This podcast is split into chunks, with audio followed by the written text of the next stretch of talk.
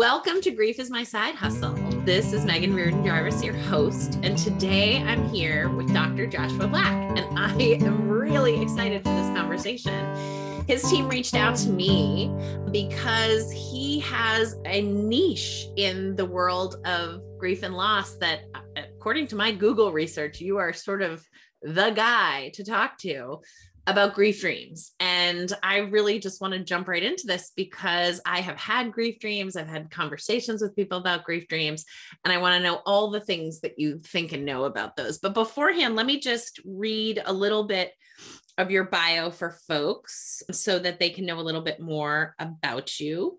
Dr. Joshua Black has a research interest in the area of grief dreams with a special focus on dreams of the deceased. He's one of the leading researchers in the field, which he says he still finds shocking. The issue is that no one's really focused their research career on the topic, and because of that, it's been unexplored.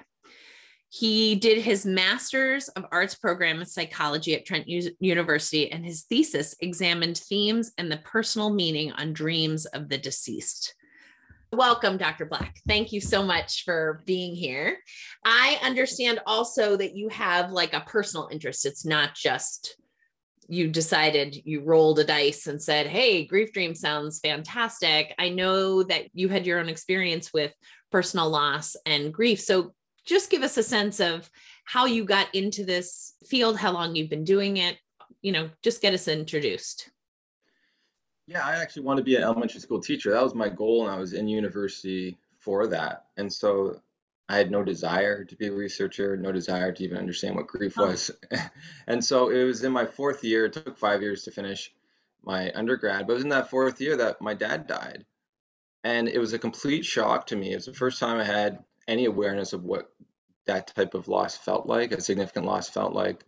And it completely broke me. It's very hard to explain how it broke me, but at that time, I was a good male in our society and I didn't cry at all. Mm. And, you know, I had a lot of unresolved anger issues, probably because sure. of that. and so when I got the phone call that my dad died, I just started crying. And for me, it was so scary because I wasn't used to it. And so I was in this weird position where I needed to cry, but it scared me so much mm. that I didn't know what to do with that kind of energy, that kind of emotion. And I tried to suppress it, but I just couldn't. And so you're left in this very scary position. And it was great. I had a, a partner at the time that was there to, you know, support me and normalize those feelings and emotions. But it was very difficult for me to, mm. to say the least. And the other big thing too was, you know, my dad was supposed to pick me up. It was around my birthday, two days before my birthday. And then I got notified on my birthday that he died. Oh. So, anyways, he was supposed to pick me up. And that shock of him supposed to be there but not and thinking it was just you know he slept in or whatever and to know that he was dead like it really it definitely shook me yeah. to realize that you know death is very real to all of us and all everyone i, I know yeah. and so after the after the, the funeral and everything that happened what was interesting in my grief was I stopped crying. I went back and I was like, yes. Mm-hmm. Well done. it's gone. Woo, it's gone. yeah, no more grief. no more grief. But the other crazy thing was there's also no more joy. and so um, one would say I would probably be depressed.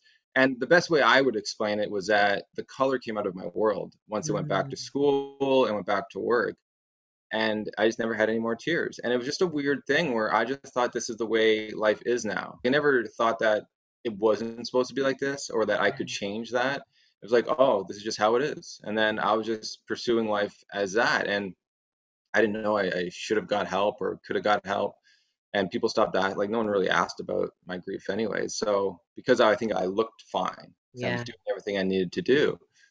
And so, you know, I probably would have, I don't know where I'd be actually without the dream I had after. But it was three months after the death, I had this dream that completely changed me. And I would say it saved my life because it brought life back into my world and it shifted my focus on you know what was important in life, how to feel joy again, and to be able to basically live a little bit better in this world. And that allowed me to then work on my grief in a new way.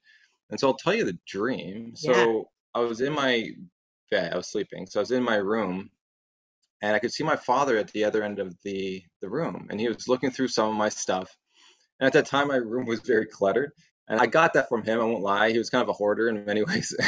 and so at that time, I had a lot of stuff. You know, I've changed a lot since then, which is great. It's the beautiful thing about adulting and, yep. and finding your own way in life. That imagery was really cool for me because he was very interested in the little knickknacks and stuff I had in my room, mm. right? Like, so, so that was his personality. He was the one that would go to the side of the road on junk day and look through people's garbage to see if there's anything interesting there, right? Anyway, so he was looking through that, and then uh, he turned around, he had a smile on his face, and he was so light. The best way to put it, he had this like lightness to him. And in waking mm-hmm. life, he had a lot of issues with his emotions, trauma, and he he coped by drinking. So I always saw him very heavy in life. And so for me, it wasn't even a memory. It was like something different. There was this very peaceful quality to him. And so I walked up to him and said, "I'm going to miss." I said I was going to miss you, and acknowledging the loss. And I told him that I loved him. And then we hugged, and I woke up. Ah. And for me, it meant the world in many ways. And when I woke up, I felt different. Like I didn't interpret the dream and then that helped me. I just was changed from that dream.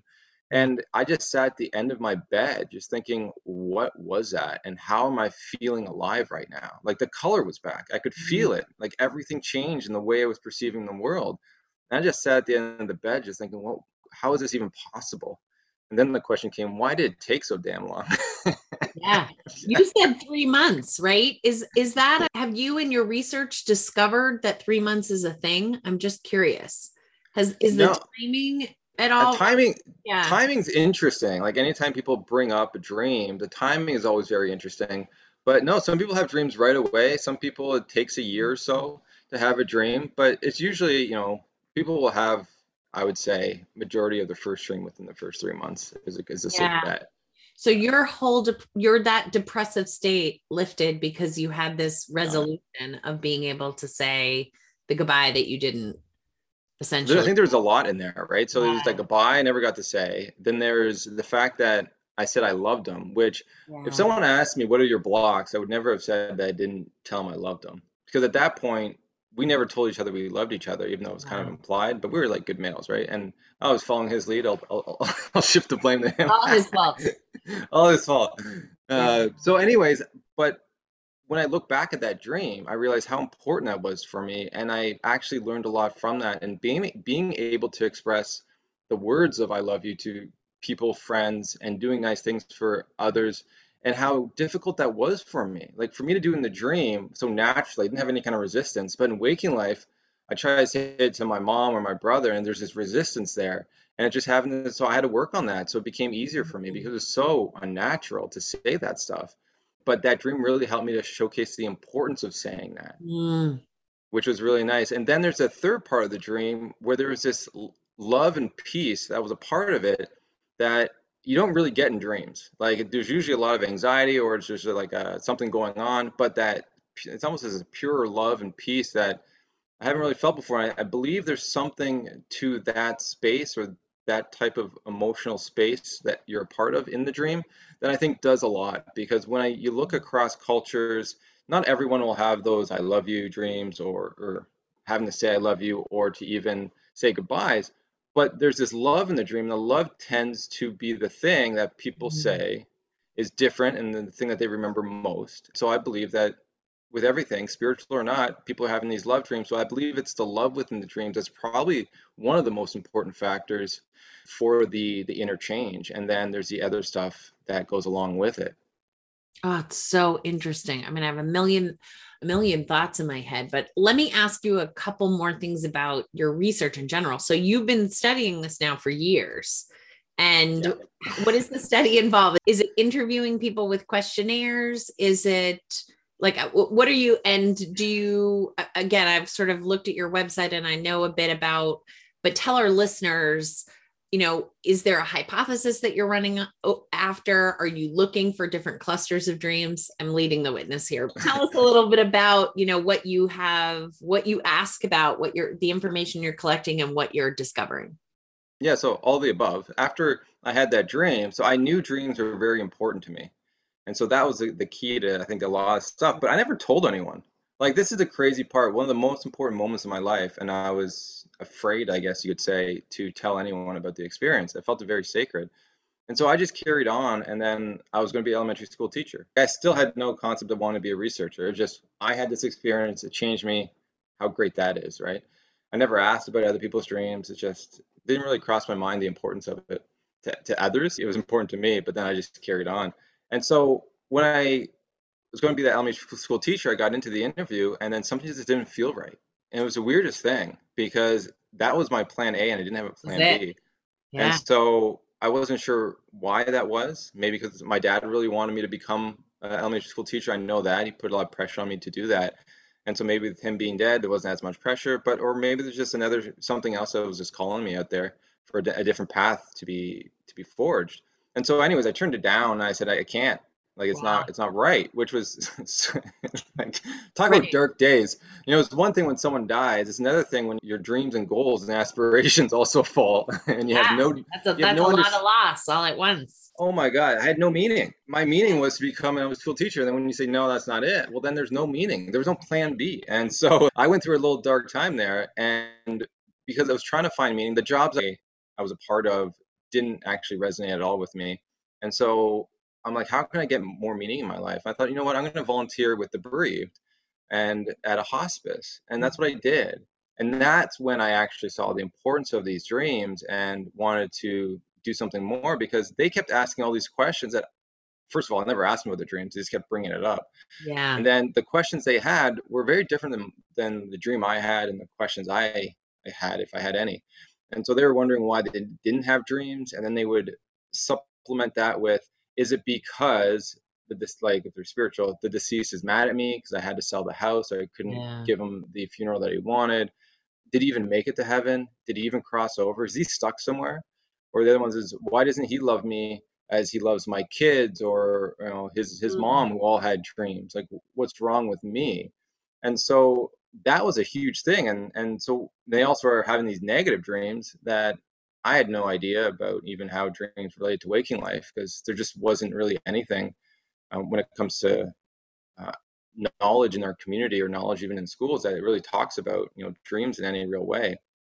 And so I didn't know. So I just looked at the research to see what I could sort of provide them. And there wasn't anything there. And that's when I had this moment where I said, okay, I'm looking for meaning. and then there's something in front of me that you know people want to know more about but yet there's nothing there for them. And then i said could i do this work? And for me people need to understand like i wasn't trying to be a researcher. So it was the scariest thing for me to go into a field to learn research methodology to learn statistics. I didn't want to learn those in school. I did good in them but i completely forgot that once that exam was done i deleted everything that i learned. Yeah. And so for me it was so nerve-wracking and it was going to be such a learning curve. I knew it was going to be tough and you know, I decided, you know what, I'm going to give it a try at least and see what happens.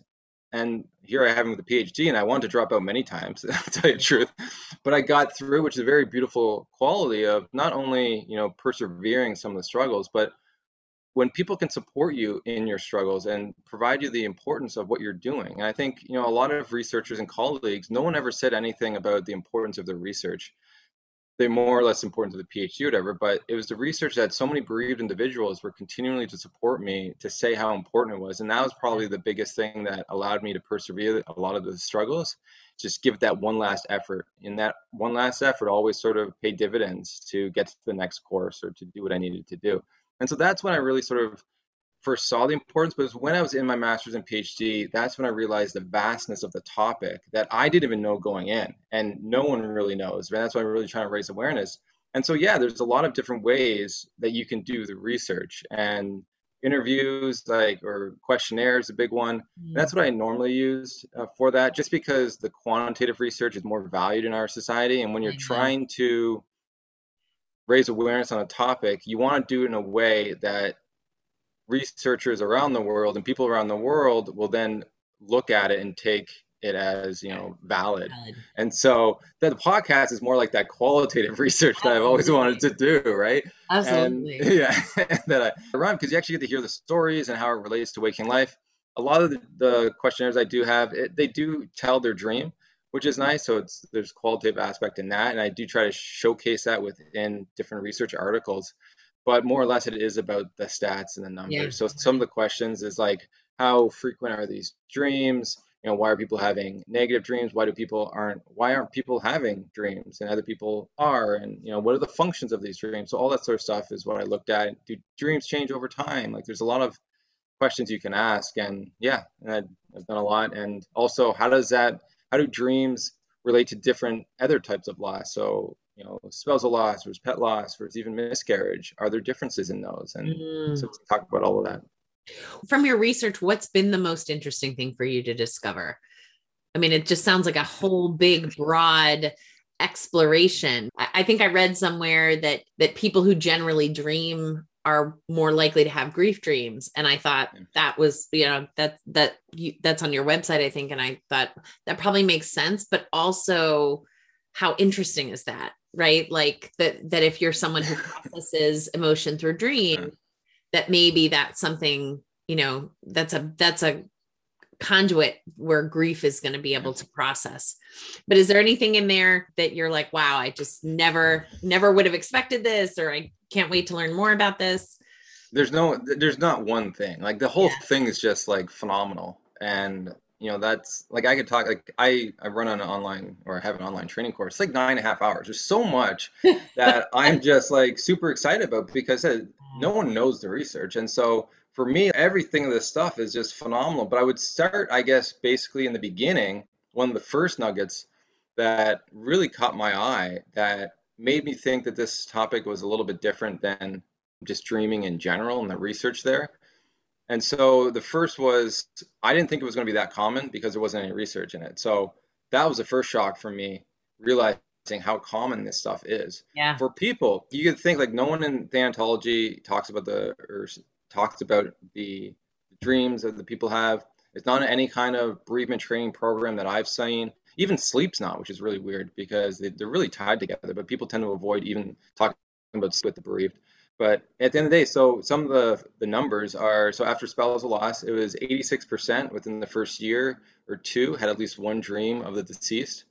That's, hmm. so many people. So and many people. it's so many people. And I and I want to sort of point out that when I did the research, I didn't talk about dreams in the intro. It was about it was a grief study. And ah. so these are actually realer numbers than someone who would just say, "Oh, like this is a dream study, and you'll get dreamers yeah. to actually come in." So that's a huge number, and I want to say that 10% of the population just doesn't remember dreaming. So like, there's a lot of people that are going to be having these dreams, and yet what do we know about them and how do they impact the journey through grief? then pet loss, it was 78% within the first six months. Wow. And then even after a miscarriage, it was 57%. And that was wild to me too, because I had no idea what I was like stepping into because there, first of all, there hasn't been any research in the area. So I don't know what those dreams would look like, if they would even dream of them, if it's just gonna be them pregnant with the child, like what would that actually be? Yeah. And what was interesting is a lot of them partners and the birth mothers they're having these dreams of the actual child that they've never met. So it's hmm. not a physical memory, it's something else. And they're dreaming of them at different ages, which is, I think, fascinating in itself, too. And so for me, there's just so much. And then when you look at, okay, people having these dreams, okay, so they are common. Wow. Next is, are they going to be negative? So mm-hmm. looking at dream research in general, people need to know what what they found so far. And that basically on average, people remember more negative dreams than positive dreams. Sure. Right. And that just goes basically because dreams reflect our waking life in many ways. So if you're anxious or worried, you're going to have more negative dreams. If you're happy or more joyful, you're going to have more positive dreams. So research has sort of shown that. And then after trauma, people have even more consistently negative dreams. Yeah. So you think if someone's grieving, you're probably somewhere in between. So you should be having a lot of negative dreams if you're gonna if you're gonna be dreaming. And so if the deceased is in there, you should have more negative dreams because then you know it ties to their grief. But what's crazy is that it's actually the opposite is true. Yeah. You're more likely to have a positive dream of the deceased, and not by just like minimal numbers, but a lot.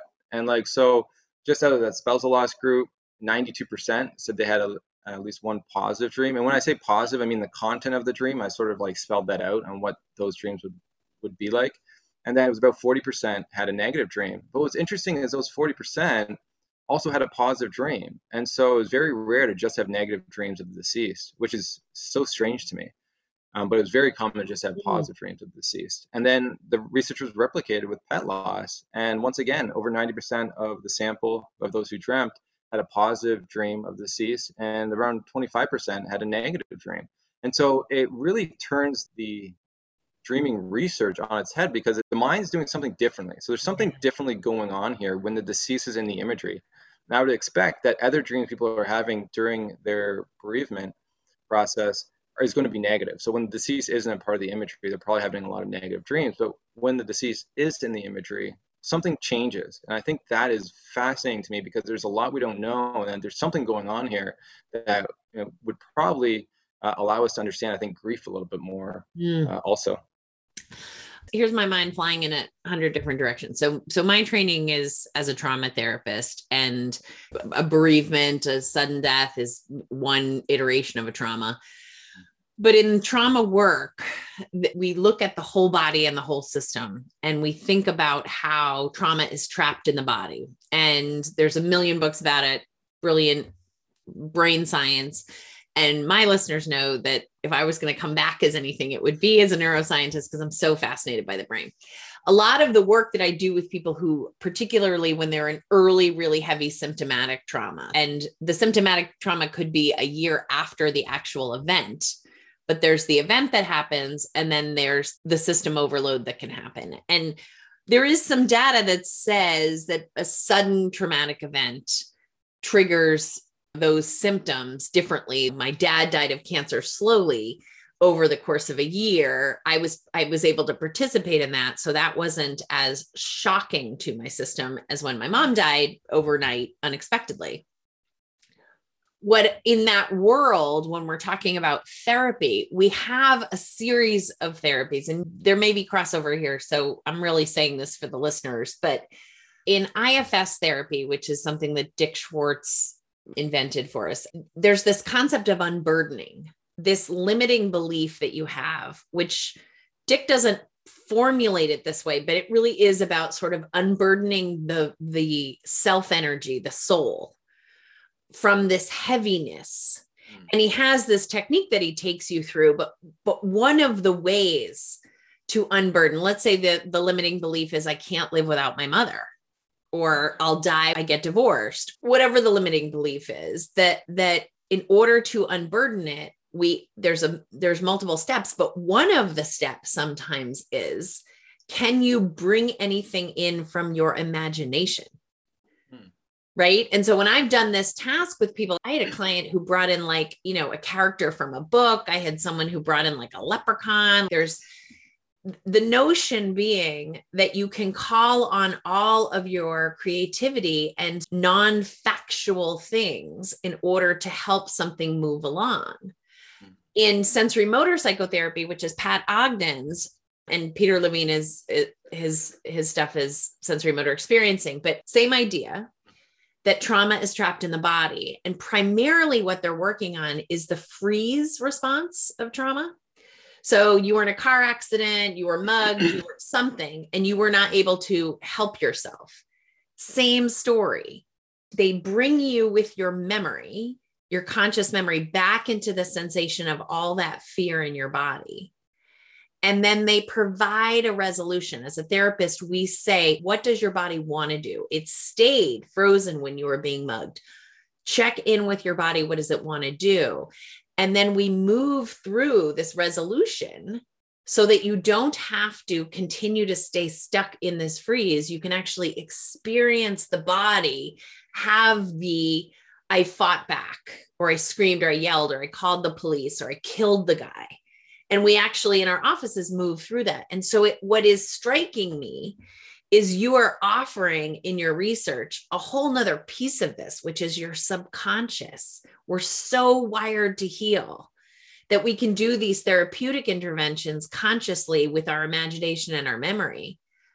But that the the limbic state and that the right brain the intuitive brain may even in our sleep offer us this resolution like you had which it wouldn't have consciously occurred to you to say i love you out loud to your dad but but it, it formulates this gorgeous unburdening. And it's just it really is mind-blowing to me because i talk to my clients about lots of stuff. Sometimes they bring up dreams. I don't regularly ask them about their dreams but i swear i'm going to now because be, be, well because part of what you've taught me is that this a is common. The same way that i know that people you know i know to ask people have you been exercising more in early grief? Because the body wants to move. It wants to you know generate some of that energy out not for everyone but for lots of people. Or i'll say have you noticed that you're doing anything creative? Is there anything you know like musical or art related that you've just been thinking about? And people are like wow it's so crazy you asked that. It's not crazy that i asked that. We have data that that's you know that's a grief process. And what's so interesting for me about your story is that yours is one that also often comes up, which is that people had a version of their life that they were relatively content with. They have this really traumatic event, and their traumatic growth, meaning like they grow into something. It isn't just a bad thing happened in my life, and it changes the trajectory of their life in a way that feels more like a calling. That the that the terrible thing that happened, my dad died suddenly cracked open this thing that I never would have found otherwise. Yeah. And it, you know, you have nine hours of educational study on it, and it looks like you could talk about it for days. So I would not, and I never will for one second say, oh, it's a good thing that this terrible thing happened. But it does show us that trauma doesn't have to stay where it is, that there are, there's trauma and then there's living into our lives, which is, yeah. You know, fascinating. Oh, it is, and there's a lot of points you said there. I don't know which way I'm going to go yet, but I know. Talking for a minute, I can talk for hours. But yeah, when I look at like the function of these dreams and how they can unburden people, I think it's fascinating because it can lead to that growth that you talk about in many ways. And a lot of people will look at that and say, "Oh, the person's just resilient," but no, they had a dream that actually helped them, and you just haven't asked. And I think it's so important to ask because people are afraid to share for many, many reasons. And our cultures really have downplayed the importance of dreams. And no, and because no one asks, also like people don't think that they should re- bring it up. And some people may bring up those negative dreams, especially with trauma and PTSD and everything like that. They're having a lot of these repeated nightmares, either seeing the death as it happened or in an exaggerated form, or even having dreams of feeling hopeless and they, and they can't save or, or get to the individual. I've seen that a lot in the dream injury but they may mention that because it's very disturbing but yeah. they may not mention the very loving and positive aspects of these other dreams that are actually very comforting and that they actually hang on to to not just deal with and work through their grief but also other aspects that challenge them in waking life even like the pandemic people turn back to some of these dreams because of the feeling of love they can still remember it's still part of their memory even 20 years later right. and they can go back there and to get to that peace on whatever that was, but they can still feel it. And that helps them as they sort of persevere other challenges as they move forward. I, I look back at even like when these probably started, right? Um, I'm guessing that they've been around since humans been around. and so how they actually helped us through to survive. I can only imagine like we didn't have like the trauma stuff that we know now and all the yeah, other things. Absolutely. These dreams really would have helped a lot of people to survive and work through some of the trauma because I can't imagine you know what it would have been like you know a thousand years ago. You know the death the lack of medical care like all that sort of stuff. The, the, the, different challenges that people would have seen and been a part of they had to sort of work through that. And these dreams would have definitely helped them with that. And, and also probably helped them maintain their faith in a lot of different ways also. And you know faith really can or spirituality can really bring people together in many ways and can even inform spiritual beliefs I think that's very interesting too, and, and the aspect of when we look at just loss or the, the death of someone, you look at all the different factors that come to play. And if someone is spiritual, even religious, one of the things that they comes into play is that there's this shattered belief about you know God and that the world is just and all that sort of stuff. Yeah. And these dreams I've seen for those people can really help people mend those fences and to to rejoin the group that they were once a part of because it can be very isolating once you leave something that all your friends were a part of. Oh yeah. And so I, you can sort of see how it can actually help communities thrive. Looking back, I'm like, wow, the importance of dreams throughout our culture is just these types of dreams. I don't think has really been investigated to the full extent because you look at indigenous communities, yeah, they really value these dreams and they have really interesting beliefs on them. That's a little different than other types of beliefs, but everyone's are very unique. But they very they feel that these dreams are very important even more so than other dreams that they have. I love the idea that you just said, you know, other cultures and spirituality, because I think one of the things that's eh, hard about dreams is that you don't know where people land in terms of what they believe about them, right? And so the fact that you're collating data with sort of a scientific method lends the people who are uncomfortable with the idea about talking about maybe more the like woo woo element of it. But mm. there are cultures where dreams are absolutely visits from your ancestors, and you wake up and you're grateful for them, and then you're getting a message. And then there are other folks who that is not it's not a visit from their ancestor. It's probably something defective about their mind and that they probably means they need to eat less salt or but there's i think it we run the complete gamut. And so being able to you know i'm thinking about it from sort of a treatment perspective being able to engage someone at any level of yeah. saying, you know, what is your culture? One of the questions I ask in grief all the time is, you know, do you have any sort of spiritual support around this? Do you have any mm-hmm. organizing structure about God or an afterlife or any of those things? Because I don't want to presume anyone does. And I sort of also don't care if they do. I just want to know, like, what are your resources and what are your tools? And so, again, the notion that people may have a subconscious, it's actually really, really hopeful you know grief yeah. and grieving is so hard i'm always telling people like i know it feels like the earth should not be spinning on its axis and i'm not going to tell you that it's going to get better. What i will tell you is that almost everyone i have ever spoken to feels that way and still succeeds at living life. Mm-hmm. we have we have really good data that says that most people are able to continue to live. That's sometimes the best hope that i can give people. But the notion I I have is that we're always looking to heal that the body and the mind is always looking to heal it's not always highly skilled at it but it's trying but to be able to say and also just like your body's detoxifying while you're sleeping it may also be doing some psychic resolution is it okay if I t- if I tell you a couple of the dreams that I've had in terms of loss?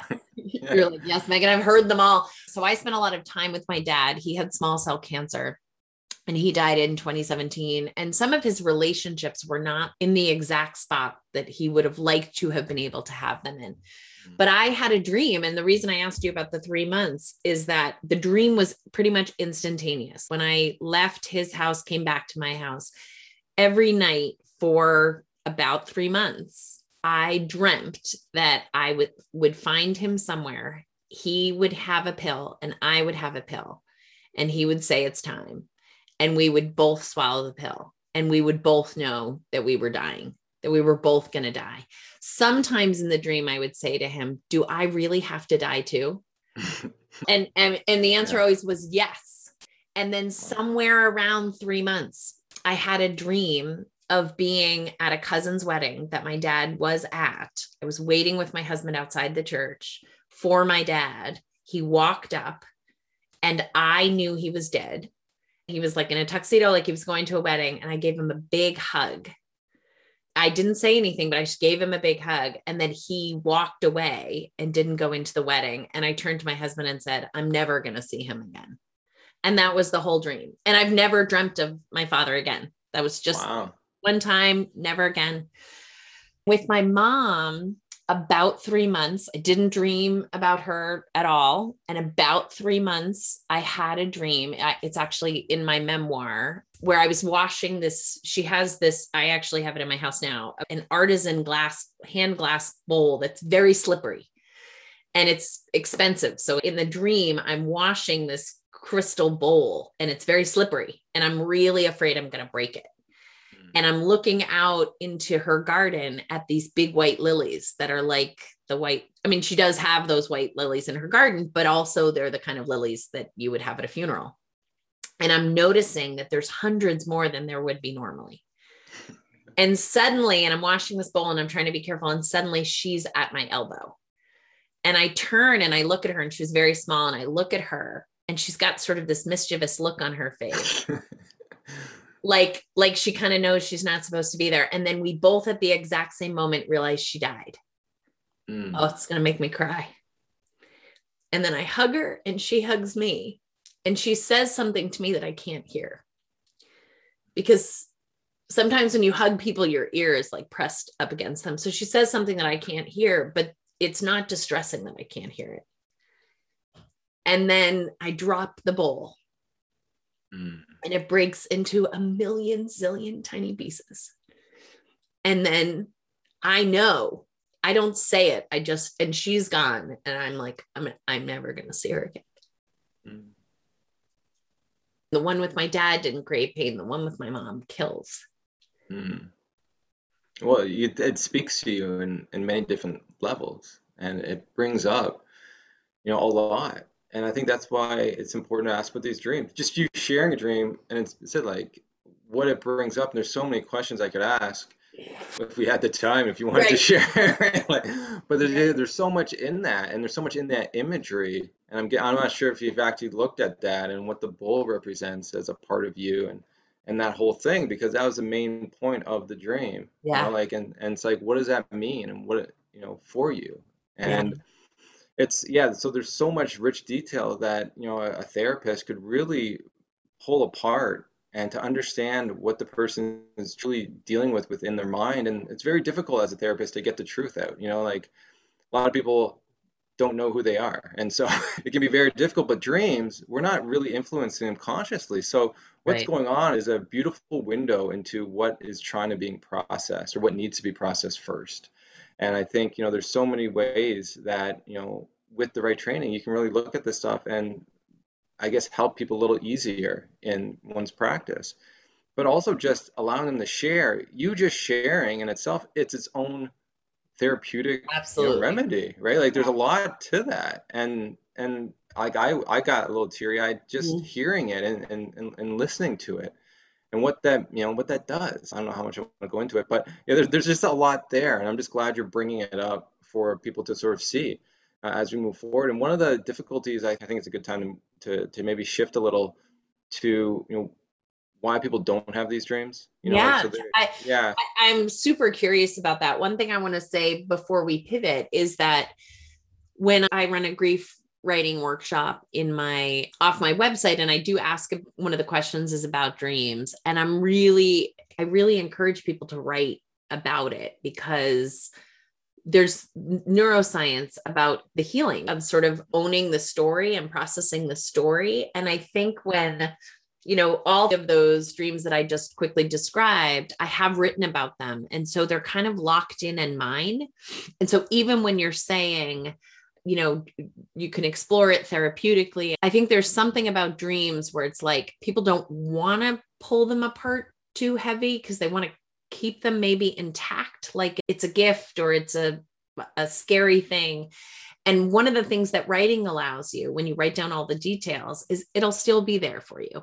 You're not going to do anything to it. It's totally intact and so you don't have to struggle with it. You can just be curious about it so that's there's all there's all these little partnerships around those things there anyway. are you know and and when you, like when people share dreams, there's like so many things and windows that open up my mind on like different directions. I can you take it. a dream, right? And so you know, but yeah, sharing a dream is its own benefit, and just sitting in the beauty of it, like you would sit in the beauty of a painting or some kind of artwork, and just marvel in the beauty of that is yeah, it's definitely a thing. And there's layers to dreams, which I love, and there's different ways you can look at it based on where you are in your grieving process, which is kind of cool how the story will change on even some of the, the small interactions or what was said, or even some of the imagery details that you may not question in the beginning. But later on, you look back like, oh, that was very unique that that was placed there. And it could have been anything, right? Like even the location, it, you could be anywhere in the world or anywhere in, I guess, your creative imagination, but you're there. And like, what's important about that? And like, why so many flowers or tulips, right? Like right, right. You know, like it could right. be anything. It could have been sunflowers. It could have been, you know, puppies. Yeah. You know, thousands of puppies everywhere. Like it's just like, yeah. but it's unique to you, and I think that's the beauty of it. Is that it, it tells a tale of who you are as an individual and what your experiences have been, you know, with that person, but also within waking life. So. Yeah, I think there's just there's so much to learn, right? If you piece yeah. apart what happens, you'll learn more about the individual and who they are as a whole, more as a whole that you may not get if you just hear their story. Yeah. And that's why I like, you know, even on the podcast, we ask people not only to, you know, tell a dream or whatever, if they had one. I learned a lot about things that we just spent an hour talking. And because of that dream, I learned so much more about them than I mm-hmm. did in the first, you know, 40 minutes. But also just creating a dream that that you may want to have has a lot of rich detail in who we are. which I think is a very beautiful exercise that people can do. And that's on sort of my website that people can go to. It's very moving to see when someone fills it out, what kind of emotions come out. Yeah. And there's so much you can talk about within that because they're putting in the imagery, they're putting in what the person's wearing, what they're wearing, you Yeah. know, what is said, like the sense. So there's so many things that you can just further dialogue with, and it can be like just another tool to explore loss in a very unique way. And I think we can get in a rut by talking about it very similarly but sometimes you just need something new like artwork or journaling these are very new you know different different things that you can utilize and it's just like another one of those things not only asking about the dream but what dream would you want to have if you could and the reason why i created that exercise is because a lot of people who ran support groups for the bereaved didn't want to bring up didn't want to bring up these dreams because not everyone had them and they Yeah. Tell They us knew- about that. Tell us about Yeah. that. yeah so they realized that well they say i think there's a couple of reasons why they didn't bring it up in group but Right. one one is lack of education and being feeling uncomfortable not being able to answer questions but yeah. the other thing is that not everyone's going to have a, a dream in the group and so people may get jealous of others and so they didn't want that so they just avoided that conversation altogether and so i'm like well there's got to be a way we can bring it in because it's such an important part of the journey and people can learn a lot from other people's dreams too about just grief in general and the words of wisdom that comes from the deceased to the dreamer is very beautiful that can help in many different circumstances so i'm like I, there's got to be a creative way to do this and so i go not everyone will have a dream but everyone could create a dream that they Yeah. want to have and share that with each other and that can be sort of part of the group as you educate them on dreams and then answer questions that they do have and so people have been utilizing that technique and it's been very useful for people to be able to explore that the reason why i went to do the research because there were people that were complicating their grief because they didn't have a dream right Mm, and so that's when I, I I needed to do my PhD. I would have stopped at my master's to tell you the truth if I could have just, but I, I didn't have the time, so I needed to do Yeah. a PhD. And so yeah, and so I looked at you know, you know why do some people having these dreams and other people don't, and that so we talked about a little bit, or I think you mentioned it. And so it got replicated in research that your dream recall in general is the most important factor to remembering these types of dreams. And I think that's a very important part. And what it's saying is people who are just dreaming more often are having these dreams. So it's a function of remembering dreams. What it's t- also telling me is people are probably having these dreams, but may not remember them when they wake up. And that is very interesting because, you know, the function of memory and when do we remember these? And do we need to remember them for them to be healing for us? I don't know. I, I can't determine that question because we can't see the dreams and know if people had them. But maybe you don't need to remember a dream for it to have healing potential, right. which I th- which I think is a crazy theory, but it's very interesting to think about. When I ask the bereaved now, when they come to me with these questions, um, they say like, "Why haven't I had a dream?" I always ask them about the dream recall, and you know, more times than not, they'll say that they just don't remember dreaming that often. then I just say like, "How are you supposed to remember these types of dreams then?" And it just connects the dots for them, and you can see this weight come off them. So all those reasons that they had on why the deceased wasn't in the why they didn't dream now it's gone there's a scientific explanation that they probably just dreamed it but just didn't remember it there are ways to increase your dream recall by valuing dreams by writing them down in a journal and what you're doing is you're training your mind to say that they're important now mind's really good if you're saying this is important it'll go towards it but our culture has always said it was not important. So why remember something that's not important? And so now you can by using the, the dream journal i think it can really help people increase that frequency which may also help increase sort of the points of remembering those dreams as they move forward.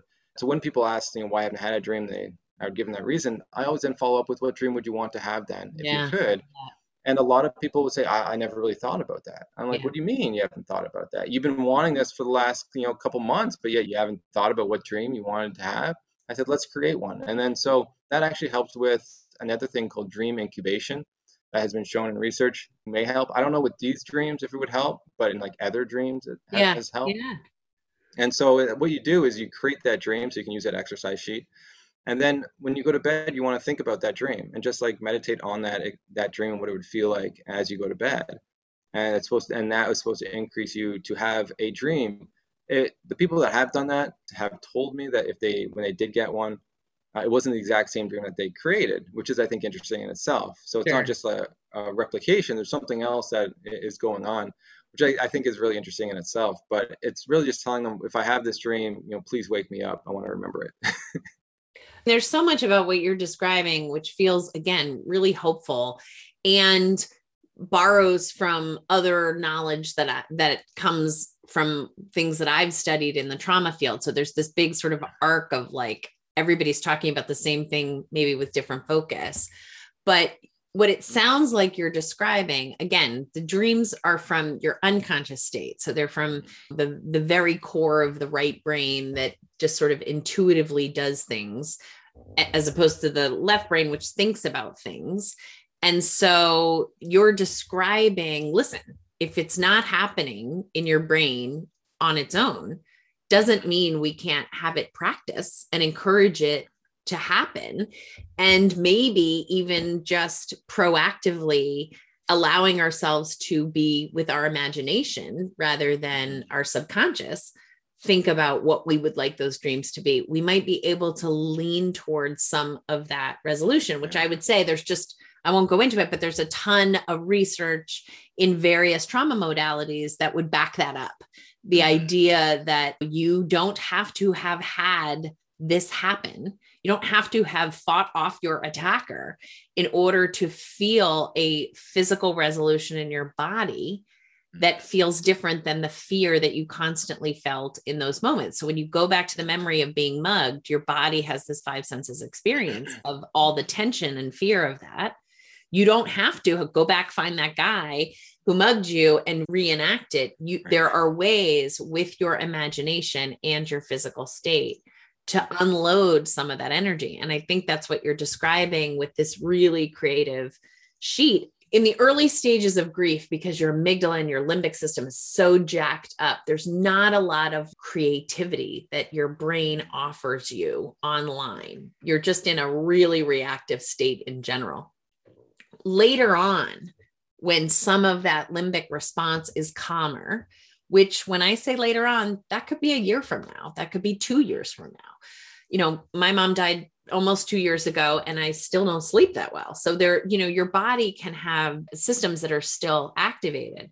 But later on, being able to go with creativity and say, I want to be able to think about what kind of a dream would I want to have. I can understand that in a group, maybe people would be frustrated or or jealous, but I would say that that's true about a lot of grief that oh, there's you know you get a bunch of grievers in a room somebody's jealous that you believe that that cardinal that was outside your window was your mother and you can't believe that or somebody is jealous that you were there with your son when he died and they weren't. I think there's a lot of a lot of stuff that's unresolved. And so when we hear that other people have had different experiences than we have we can have energy about it. What you are offering is listen just because you didn't have it doesn't mean we can't move towards it. Mm-hmm. Let's have yeah. some conscious thought around what would you have wanted to happen and that creativity and then and that imagination does provide a lot of that sort of sense of hope and moving forward and living instead of feeling sort of stuck and yeah. from that sort of dual process model of like grieving and living and grieving and living is that work is that worksheet on your website? Is that what i heard you say if people are interested in that? It is yeah. If they just go to griefdreams.ca it's right there and they can download it. It's free. Yeah. and it's something I, I recommend doing and also to yourself but also get your loved ones to like yeah. to also do it to see what kind of dreams they want. It's a very interesting conversation how it differs from you and because everyone has their own ways of interacting with their loved one that's different from us. And that's why we're all unique in our grief and we're all going to be unique in the dreams that we concoct and what we want to sort of have. And I want to go back to sort of your point on how you said in the trauma field on how you work with you know your creative mind and how that can help you. That's actually how you work with negative dreams. And like for people who do have negative dreams, there are ways to sort of work with those. And one of the ways is called dream rescripting. So after you have whatever that nightmare is, when you wake up, what you do is you rescript that dream so it's more positive and comforting for you. And that could be changing the ending. Could be, you know, changing or bringing in a character to help you through whatever circumstances that came up upon you in the dream. And it worked with, you know, children and adults, and the, the research has shown it works pretty well. and reducing the distress, but also reducing the nightmares from even occurring, which I think is really interesting. And it's something that people can utilize as they move forward, you know, through that. And what's interesting, even with trauma, is that sometimes the trauma affects our dreams. But what's interesting is if we work on our dreams, we can actually impact our trauma. Yeah. And I think that is fascinating. So it's like it's a two-way street. If you can't work with one, work with the other, and they may help working with the with the the one.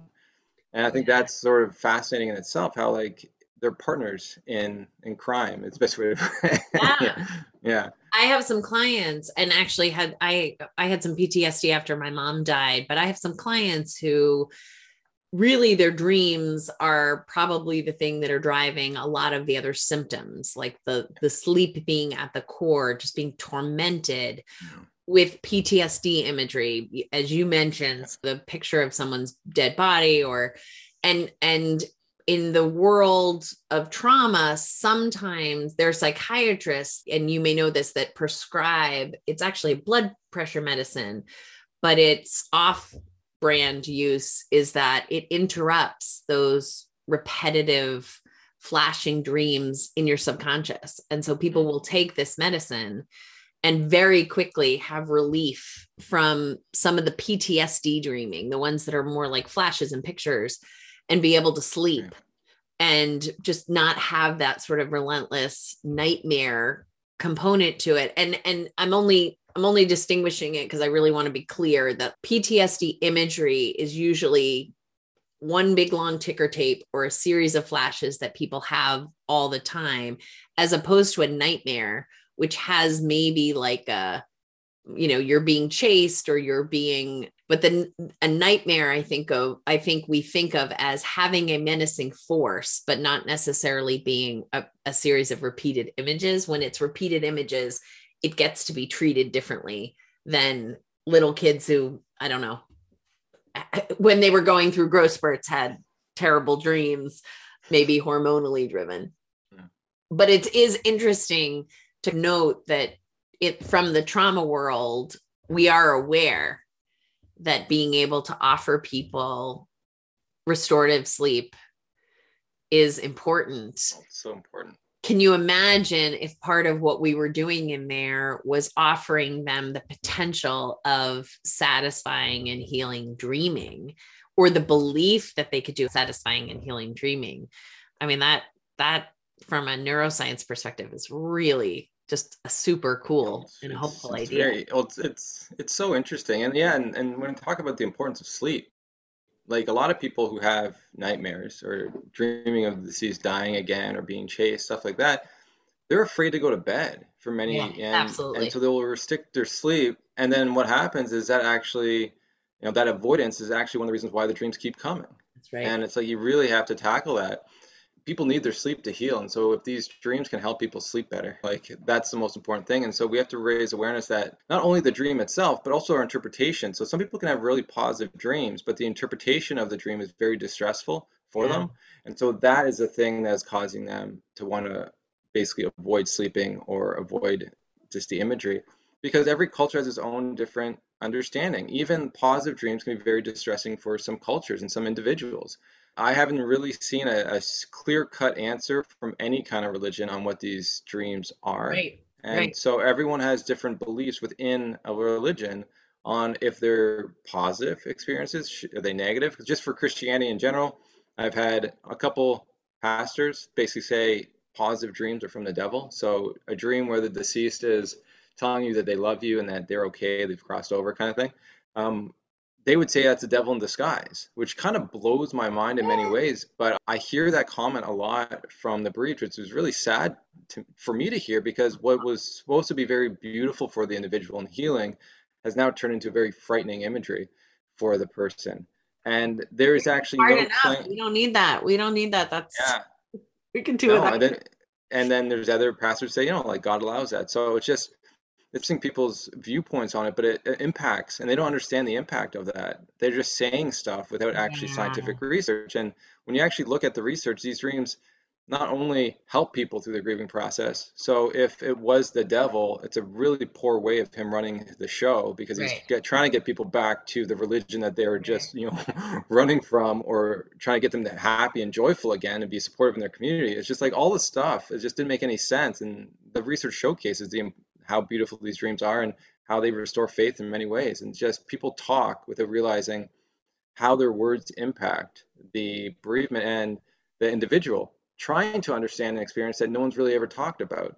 Yeah. And so it's really about how do you provide a safe space for people to not only share, but to also give them advice if their interpretation of the dream is yeah. distressing. And so it's really about teaching discernment when it comes to these because there are a lot of people who have these dreams, even negative dreams, and they'll say it's a visitation. If you're spiritual, they may even say a negative dream is a visitation of of them. So if they're chasing them or or whatnot, that, that's them that's the soul and how distressing that is for them where you know the research i'm doing showcases more has something to do with your waking life issues that and blocks that you're working on in your grief. So there's a lot that we can talk about you know when it comes to this but there's just so many challenges for the bereaved on this one topic. Yeah. I mean what what what's interesting and again it just it harkens back to i think therapeutic intervention in general which is that idea of sort of being a hope merchant and saying okay maybe your religion translates this this way. Maybe your cultural history translates this but also here are some other interpretations here are some other possibilities. Always sort of offering even if even if it's a bad dream even if it's the notion that like this is your body and mind trying to move towards healing that yeah. they're that actually we are wired to do that. There's a lot of a ton of data that you know demonstrates that that is what we head to over time. It's just the getting from here to there mm. where it mm. can be really painful and in terms of the narrative you know you know i know that being able to tell a grief story and have it not totally dysregulate you or pull you under the water in terms of all the feelings that you have is really important and being able to know that when you go to sleep that that's not going to happen and to be able to say that these are some beliefs that i have but i don't have to hold on to them if they're going to cause me suffering is sort of the offer that you're describing which mm. sounds incredibly helpful and hopeful. we were off mic a minute ago. You said you're about to take a big road trip and you're about to move and you're what where does your work take you next? Is this 50 year longitudinal study? Are you are you collecting more data? Are you and I I don't think we told the group although we've alluded to it that you have a podcast and that you that's where you tell a lot of stories and go I think deeper into the um, sort of qualitative element of this. But if people are interested in this work, and we'll put your stuff in the show notes. What what should we expect from you in your move out to the sea and in your next interests and explorations? Well, that's the beauty of life where you don't know, but you know it just needs to be taken. So the steps moving forward is to disseminate the research. So all the research I have done up to this point has been or has been accepted to be published um, within journals. I will say it takes so long for a study after being done to then be published in an academic journal. So, anyways, that's all done. And so the next step was after that. So I needed that so then I could actually talk about it to people and they can check the research. And like I really needed that. And so that's when I then developed the online course. From there, that now I'm just really trying to raise awareness as much as I can anywhere I can to really help people understand the importance of the topic so they can actually start asking the questions and start helping people that are either traumatized by their dreams or having very beautiful dreams and they have no one to express it to. And I think it's not only having a dream, but being able to express it is such an important part. Like, why is it that we only talk about negative things? Like, why can't right. we talk about the beauty right. that is and the things that are helping us within our lives? And so that is a, a really big point of where I am right now, and we'll see where that takes me. I am collecting dreams of in the pandemic, and we didn't really touch on that, but that's in, so interesting in itself, and how these dreams change over time. And so we talked about how dreams helpful in grief, and they're very helpful even in the pandemic. Very loving dreams. They seem to be still overwhelmingly positive, and how beautiful that is. Because in the pandemic, the ways we could grieve and cope have changed, our rituals have changed, but yet these dreams are still a huge important factor on our healing. And I think that is phenomenal in many ways that we're just not talking about. Like even in the, like the news, you know, pandemic has increased nightmares. I'm like, yeah, that's great, but they're also they're, they're increasing some other stuff too that's very positive. Yeah. And so a lot of people who have had loss prior to the to the pandemic, maybe it's like five, ten years ago, there's this resurgence of these dreams, and this is how dreams change over time. So in the beginning, they really focus on our grief, but then after a while, they'll focus on other challenges that we face. That it won't be our grief per se, it'd be other things. And so the pandemic would be one of those. So people who are feeling lonely, we're spending more time with the deceased and having a lot of dreams with them, just hanging out with the deceased.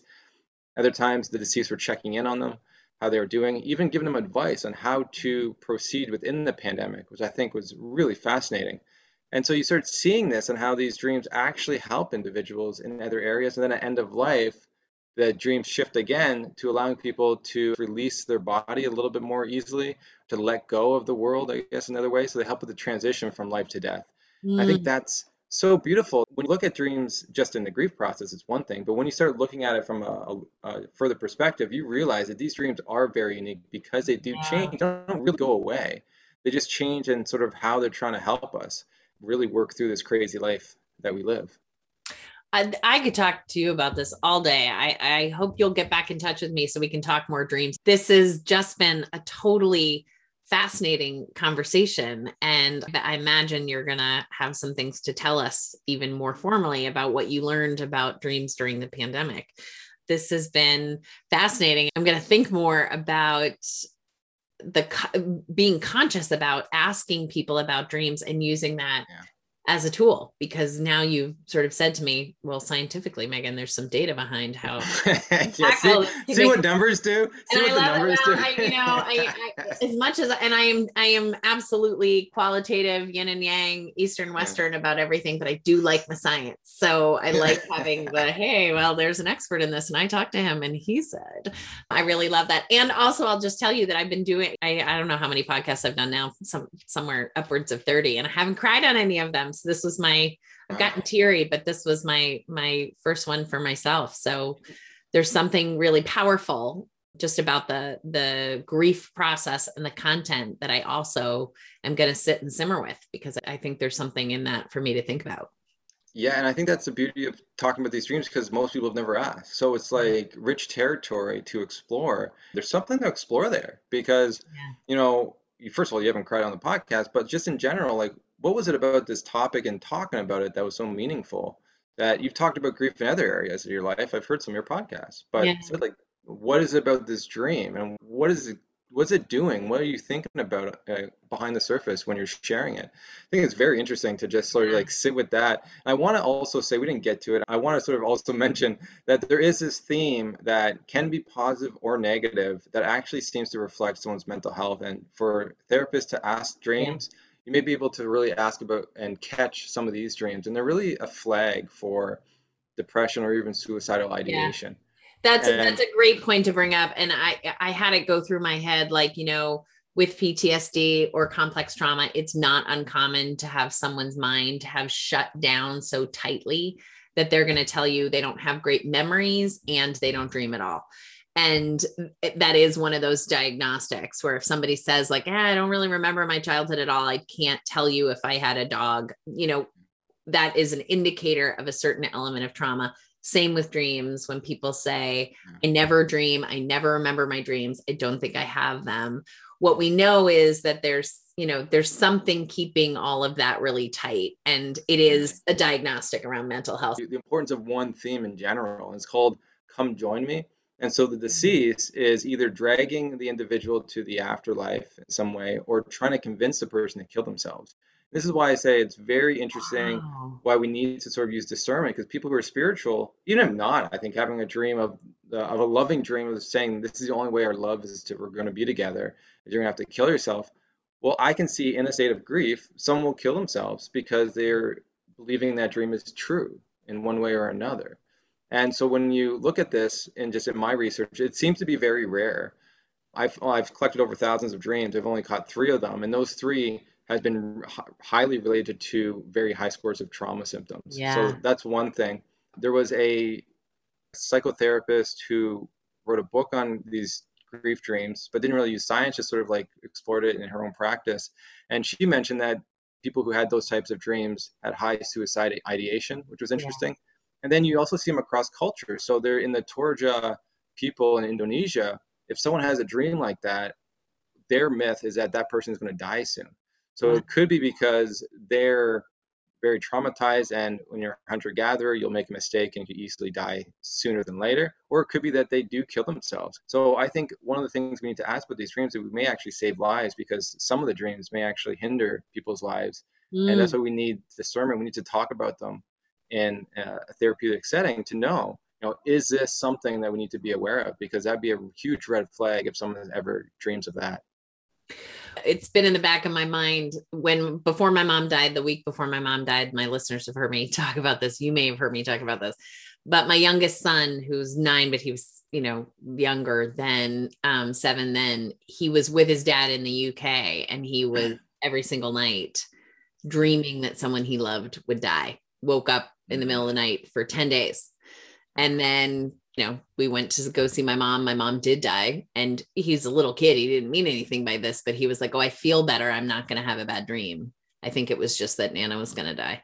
And those are the kinds of things that, you know, I don't know where I fall out on that, right? Like, so when you were talking about even about the suicidality, I think we could find some probably from Eastern traditions, people who would say, well, were they driving suicidality or were they already was it a precognition of something that was going to happen? Again with my son's stuff like i don't know where i shake out about that. It makes me really uncomfortable and i don't like it. And i believe it's true. I mean it, it happened. Yeah. So and it's nice and it's nice how your son interpreted the dream in such a way that it wasn't disturbing to him anymore. And precognitive dreams are a thing. They're real like you know you see them across cultures how yeah. we understand them it's really about you know can we understand them in a way that's not distressing? And it seemed for your child it was and he didn't have didn't seem like you have issues otherwise. But it did bring up a point that we didn't talk about that children do have you know grief dreams and even one study was done up by someone else someone else 55% of children who lost a parent had a dream of the deceased. So everyone's having these in many different ways but how we understand them can be very um, distressing in, in many different ways or comforting based on you know who is around us and how we interpret it I hope your research and your curiosity about this and, you know, just everything that you've offered the field just spikes. I, I hope little other interests and other scientists and other qualitative researchers just take this and run with it because I think again, my biggest takeaway from this is that it's just incredibly hopeful. It's another tool that we could be using, and it's another way of opening the conversation. And I'm really appreciative of it because it isn't one that I really had been thinking about. So I'm just grateful that you brought it to my mm-hmm. attention. I'm grateful for all your knowledge about it. And I really hope we get to cross paths and talk more about it. I feel like you and I both could talk about it for hours and hours. So I'm going to keep following your work and I just wish you the best of luck with it. It's great. Well, thank you. I really appreciate your support, and also say like I can I can see your excitement and your intrigue in it all, and how it works with your own personality and neuroscience yeah. and all that sort of yeah. stuff. It's just clicking stuff, and there's probably a lot you can learn about even grief through looking at people's dreams that you probably never thought about and how if the mind's doing this how can we utilize those techniques more in waking life? Because it seems that it's part of our survival if our mind's doing it there's something key there that maybe we're not doing yet in waking life so yeah i can see you maybe yeah. even be helping with some research as we move I, forward I, too so. hey, keep in touch you're not going to have to convince me i i am really i'm eager i get lots of emails and i imagine we're going to get some emails of curiosity for some from some other folks. So thank you for your time. Thank you for reaching out and let's stay in touch. Okay. Thank you All again right. for having me on. Of Bye. course. My pleasure. Take care. Bye. Bye. Hey, everybody. Thank you so much for sticking with us for season one of Grief is My Side Hustle, the podcast. This interview with Dr. Joshua Black is our last one for our first season. I actually have a bonus episode, which is an interview with my children, my three children, talking about my dad's death and my mom's death that will be coming out next week. It's a really intimate one, it's really sweet, and it'll wrap us up completely, but it's not a full hour. So remember, I love reviews over on Apple Podcast. It's it is actually working. It's helping. We're getting lots of listens. Lots of folks are getting access to all the good material on the podcast. Thanks so much. And if you write a comment, that is also really helpful. And I'll take a couple of weeks off, but pay attention to my Instagram and you'll know when I'm coming back. Thanks so much.